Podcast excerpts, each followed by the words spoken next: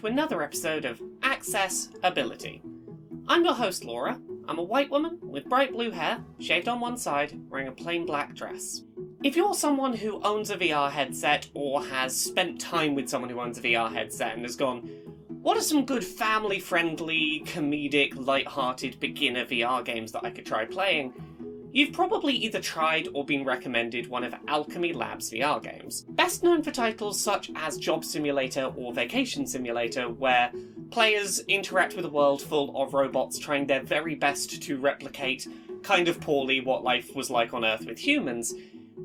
Owlchemy Labs have also recently released a game called Cosmonious High, where you play as someone who has recently crash landed in an alien high school and now has to make do with all sorts of alien shenanigans going on around you. During last week's E3 adjacent Upload VR showcase, it was announced that Owlchemy Labs had been developing and has now released an accessibility focused update for Cosmonious High. Now, we've talked on this channel before about the fact that VR is inherently a kind of inaccessible place to play a lot of kinds of video games. That being said, Cosmonious High's accessibility update is actually pretty impressive. Um, I was very impressed by the way that Owlchemy Labs seems to have addressed this accessibility update, uh, some of the kinds of things they've kept in mind while working on it. And I'm pleasantly surprised to say that they have made a big step forward with Cosmonious High in terms of trying to make it more accessible, particularly when you compare it to some of their past games like Job Simulator or Vacation Simulator. So today, on Access Ability, we're going to be talking about the recent accessibility update that came to Cosmonious High. We're going to talk about what settings were added to the game and what changes were made to make it more accessible to disabled players. We're going to talk about some of the changes we'd still like to see from Owlchemy Labs, particularly across some of their other VR titles. And we're going to talk about the ways that these kinds of accommodations can help to make VR games more accessible, even if generally VR gaming still has accessibility hurdles to be overcome. First up, before getting into any of the specific changes in this update, I wanted to note how nice it was seeing Owlchemy Labs acknowledge in their latest trailer that Access Ability options need to consider both players with permanent disabilities, as well as those with temporary or situational disabilities. We recently dedicated an episode of accessibility to that very topic, and it's rare to see that directly acknowledged by game developers. So, what changes does this update actually make to Cosmonious High? Well, one of the major changes provided in the update is a one handed mode option, which allows the entire game to be played start to finish using a single controller rather than two. This comes alongside a bunch of situational changes to the game, so that even if a player is not explicitly playing the game using only one controller, scenes are often by default now completable that way. Additionally, to better support seated play, Cosmonious High now includes handles on every table, desk, or similar surface allowing their heights to be changed on the fly. This helps to ensure that players do not find themselves in a situation where an item, interactable, or button is out of their reach or out of their line of sight.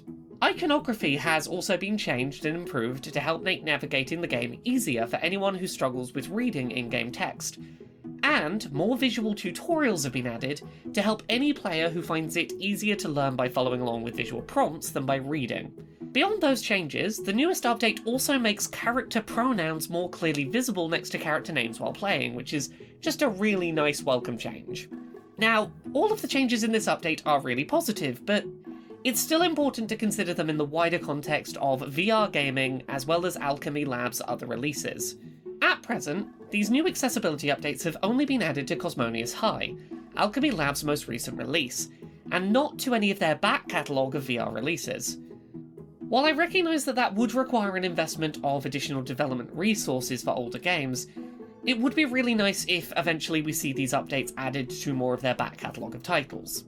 Additionally, it's important to remember that while an individual VR game can make moves like this to improve accessibility, there are many fundamental aspects of VR game design which can be limiting to a number of disabled players. These are positive steps forward for Cosmonious High, but they exist within the limitations of being a game that is exclusive to hardware that expects motion controlled gameplay and stereo vision from players.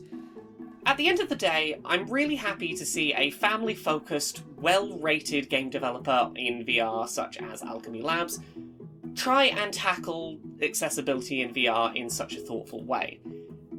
Granted, there are still some inherent inaccessible aspects of VR that I don't think Owlchemy Labs themselves can necessarily do a huge amount about, but I think that if every game developer making a VR game were to look at something like Cosmonious High and try to at the very least be as accessible as that game is aiming to be, it wouldn't fix all the problems with VR accessibility, but it would get us a lot closer to VR being accessible than it is today, and I think that Owlchemy Labs deserve some credit for that.